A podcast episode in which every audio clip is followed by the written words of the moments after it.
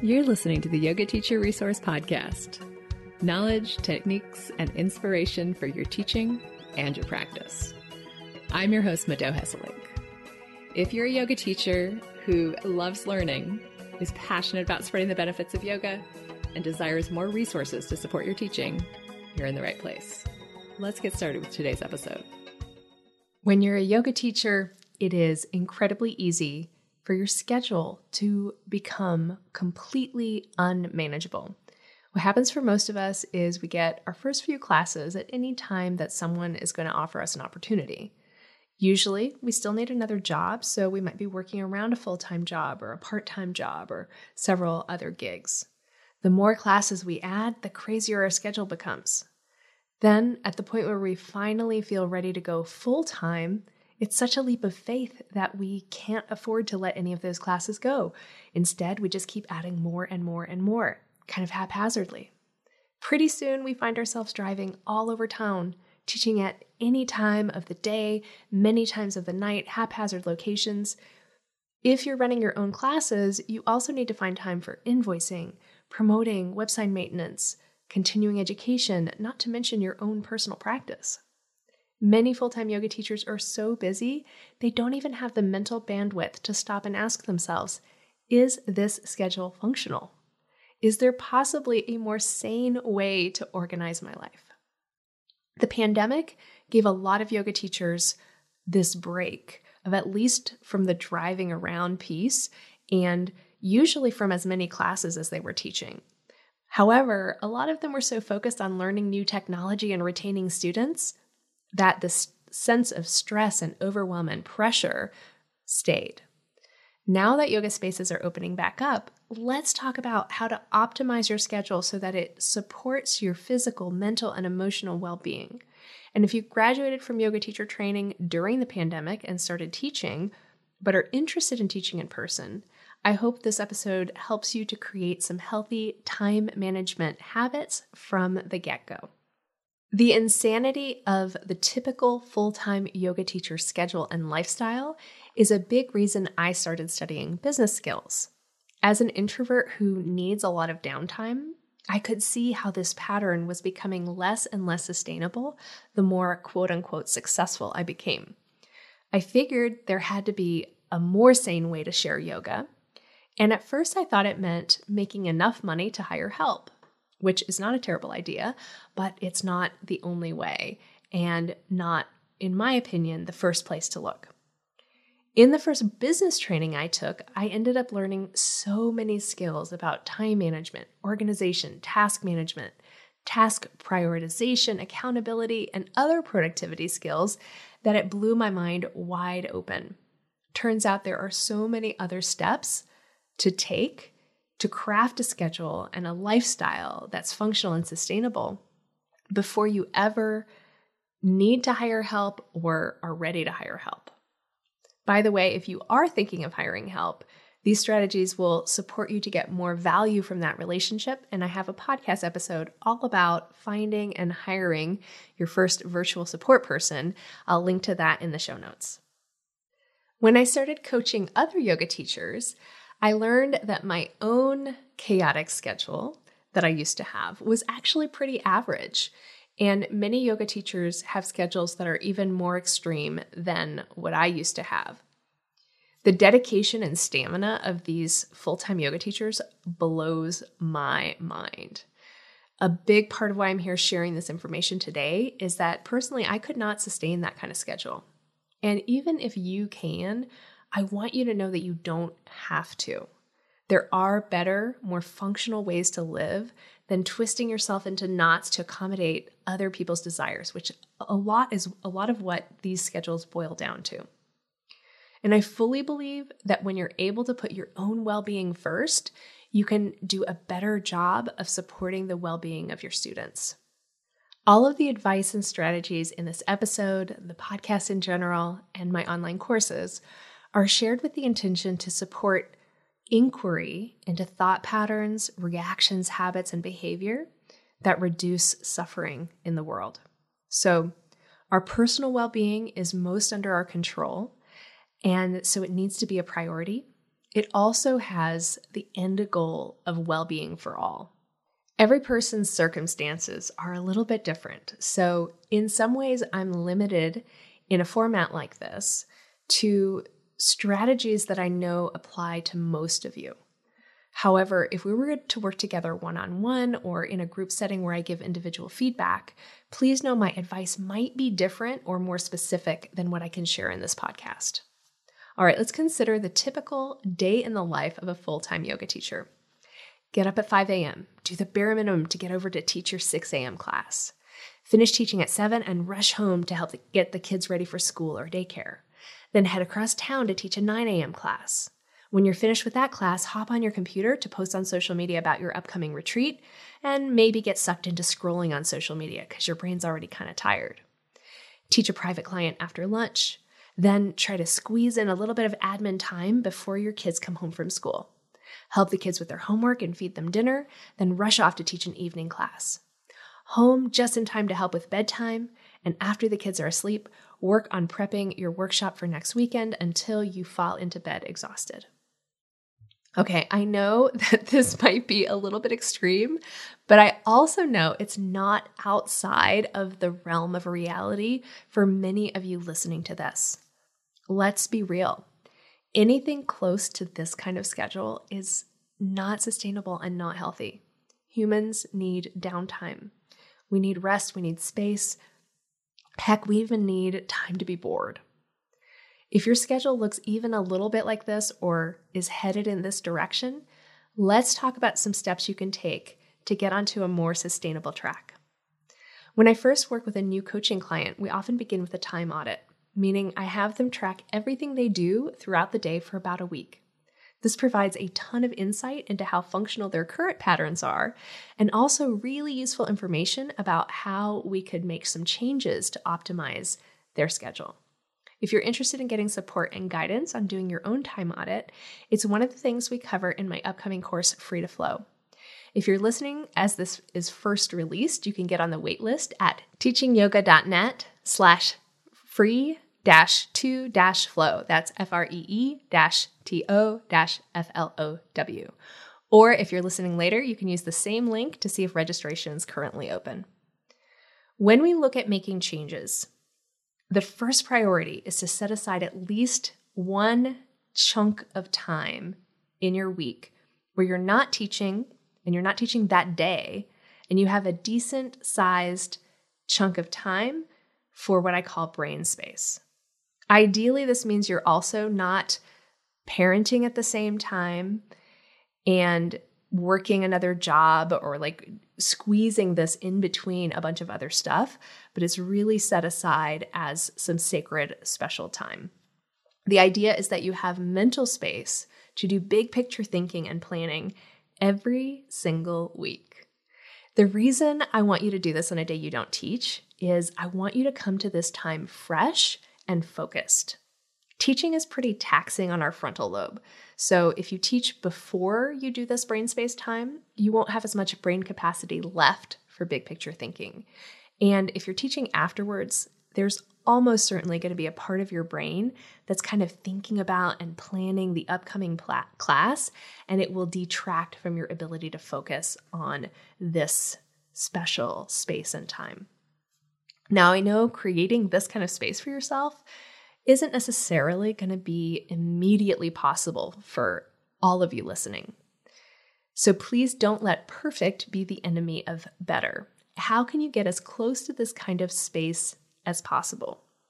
As decisions come your way in the future, can you prioritize getting to one day per week with at least three to four hours of time when your brain's fresh? If it's not possible, can you envision a future where it is possible? And ask yourself, what would it take to get there? I recommend this ritual to anyone who's interested in living a deliberate and meaningful life.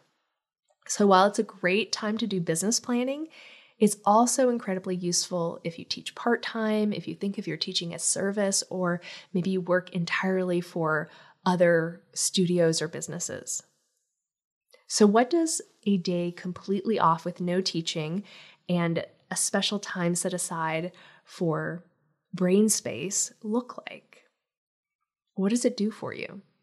This type of space and time gives you the ability to reflect. It gives you time to remember why you started teaching in the first place, to stay connected to your bigger vision. It gives you the space to evaluate how the different systems and structures in your life are and are not serving you. And it gives you time to create a flexible plan for your week that majorly improves your chances of accomplishing the things that are most important to you. Here are some of the things you might do during your brain space review the week before, check in with progress on any goals you're working towards, plan out the rest of your week, envision new projects or offerings. For most of us, the beginning of our day is when our brains are most capable because they haven't had a chance to be exhausted by decision making and unexpected stresses and distractions. And the beginning of the week is when time spent planning will be most useful. So, unless you have a compelling reason to choose a different time, aim for Sunday morning or Monday morning for your brain space time. And best case scenario, that entire day is pretty open and flexible so that you don't have a lot of other people's obligations on your mind as you do this. When you think about organizing your time, think in blocks of two to four hours. So, for your brain space time, you might only need two hours for planning, and after that would be a good time for something like continuing education or actually working on planning a workshop. The reason I want you to set aside a bigger chunk of time than you actually will use is I want you to give yourself the gift of spaciousness. Your brain space time is most useful when it feels unhurried. But you'll apply this idea of time blocking to more than just your brain space time. You want to apply the same concept to all the different tasks and responsibilities in your life. The reason we want to create time blocks is because grouping similar tasks together, we can literally get more done in less time. I know it's a popular saying that everyone gets the same 24 hours in their day, but it's also true that there are more and less efficient ways to use those hours. Every time you switch tasks, your brain needs to adapt to new circumstances, new parameters, and new goals. One study by the University of California, Irvine found that switching tasks wastes on average about 25 minutes of your attention in the transition. So, the more that you can group similar tasks together, you can get into the right mode for that type of work and accomplish a lot more than if you were to spread those tasks out into many different smaller chunks. Obviously, there are some limits to this, and they vary from person to person. For most people, we can sustain about two to four hours of attention at a time before we need a break or to switch into a different mode. Personally, I'm the type of person who can go into a creative zone and just forget to eat, drink, sleep, rest, etc., and just keep going for like 10 or 12 hours at a time. I don't think that's the healthiest approach, and I actually don't have the freedom to indulge in that very often these days because I have a family. However, for creative work, I am at my best when I have the freedom to keep going as long as I feel inspired. So, when you organize your time into these two to four hour chunks of similar tasks, tasks that require you to be in a similar brain space, then you can move your chunks around depending on your needs and your cir- circumstances.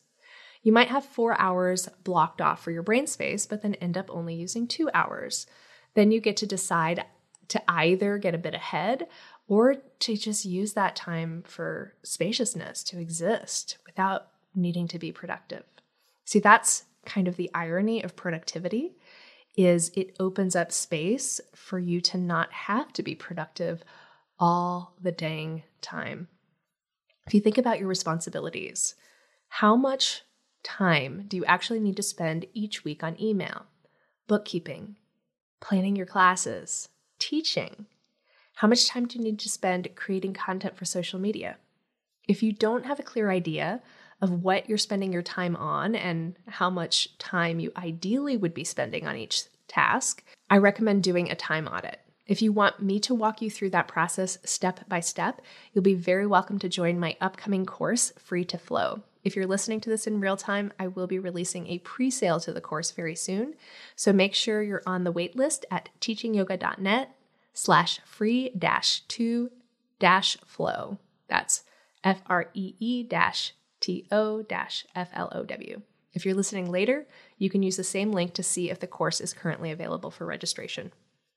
Once you have your major responsibilities and tasks and activities outlined, notice how many blocks you actually need for each item and group similar tasks together. For example, if you teach about 12 hours per week between group classes and privates, then you want to find three to four blocks of time and group all of your classes and privates into those blocks of time. You may be thinking, okay, Mado, this sounds good, but I don't have that much control over my schedule. Depending on your circumstances, that might be true. You might have more or less agency over when you teach. And if you have less control now, that doesn't mean it's always going to be the case. So I want you to have this perspective. I want you to have this information to support you to make better decisions in the future when you have more options. However, let's say you do run some or all of your own classes, or maybe you have a relationship with a studio that gives you some freedom about when you can teach. Consider moving towards the goal of 2 to 3 classes and or private sessions in a row with just shorter breaks in between. This might look like class private session class or private session private session class. Either way you're grouping similar activities together, thereby reducing transition time and probably travel time too. If you're able to shift from teaching 12 separate times throughout the week to teaching three or four chunks of three or four hours each, holy smokes, your week is going to miraculously start looking flexible and spacious. If you do well with order and ritual, you might even try to place those blocks of time at the exact same time of day. For example, 8 to 12, Monday, Wednesday, Friday. That might not be possible right away. None of this might be possible right away. But the key here is to have a vision for what type of schedule will be most nourishing for you, and then get as close to that as possible now with the intention to keep moving in that direction over time. One fear that often comes up when I suggest this to yoga teachers is what if a client wants a private session, but it falls outside my time block for teaching? I can't afford to turn that down. I totally get this concern and I have been there. I want you to remember that part of the point of doing this is that you're still in charge. You are in charge. If an opportunity comes up that's too good to turn down, you get to change or adapt your schedule in response. I don't want you to become a slave to any of these ideas in this episode. However, it might also be helpful to know that clients will often act as if their preferred time is just the only time that they could possibly do. But very often, when you stick to your boundaries and say, I'm sorry, my only availability is Tuesday at 6 p.m., they somehow find a way to make it work. Having time blocks like this in place will invite you to do a deeper evaluation of these kinds of opportunities instead of just saying yes to everything as your knee jerk reaction. If a client asks you to do a private with them outside of your ordinary teaching time blocks, or maybe a studio offers you a class, then you get to check in with your gut about how you feel about this specific opportunity. Is there something about the client or something about the studio that just doesn't feel quite in alignment? If so, it's so freeing to have that boundary to turn to and to say, you know what? I don't actually think that this is the right opportunity for right now. When you say to yourself, I am willing to teach this person, or I am willing to teach at this studio as long as the times work with my schedule. But this is not a person or a studio that I'm going to bend myself into knots to accommodate. That is a really big leap in self trust. It means that you trust yourself to walk through life in a way that invites other opportunities that are more in alignment with your vision and more in alignment with your needs. As you consider shifting your schedule around, you might also wonder how can I create a schedule that's both really nourishing for me, but also attractive to my clients and potential clients. While there are definitely some exceptions based on where you live and who you teach, overall, the times that tends to be best for your students are early mornings, mid mornings, evenings, and weekends. If you're mostly teaching retired people, they often like mid mornings. If you're teaching people who work, then it's going to be early mornings or evenings. And the most popular time of all are weekend mid mornings because it works for almost everyone. Okay, let's return to this idea of time blocks beyond your teaching blocks. How do you best order or sequence these blocks?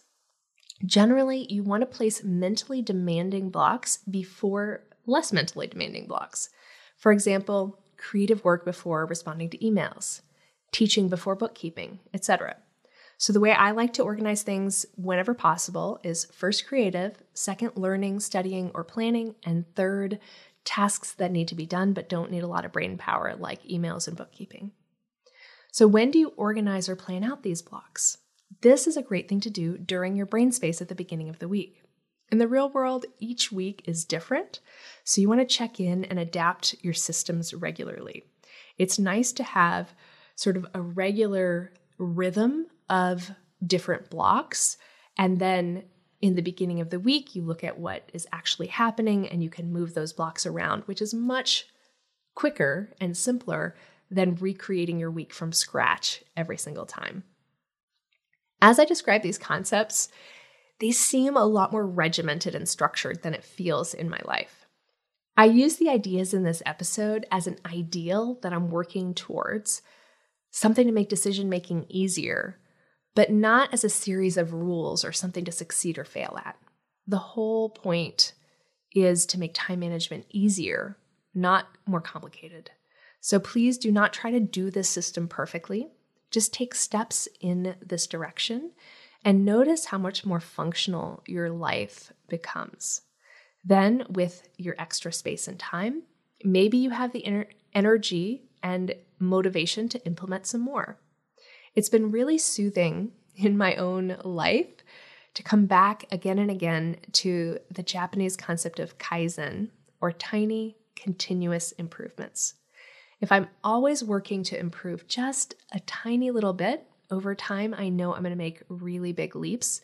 So, with that in mind, let's recap the strategies from this episode. One, try to have at least one morning or one day per week where you're not teaching and you have a significant chunk of time to focus on brain space and creative work. Two, consider different types of tasks that you need to do throughout the week and group them into chunks of two to four hours, and this includes teaching. Three, place those chunks in order to take advantage of your brain power when it's fresh. But stay flexible since applying any system perfectly is not going to happen in the real world. Okay, I hope these ideas were useful to you, and I hope they help you to create a schedule that is supportive and nourishing for you to do your best work. As always, thank you for listening, and thank you for caring enough to teach yoga.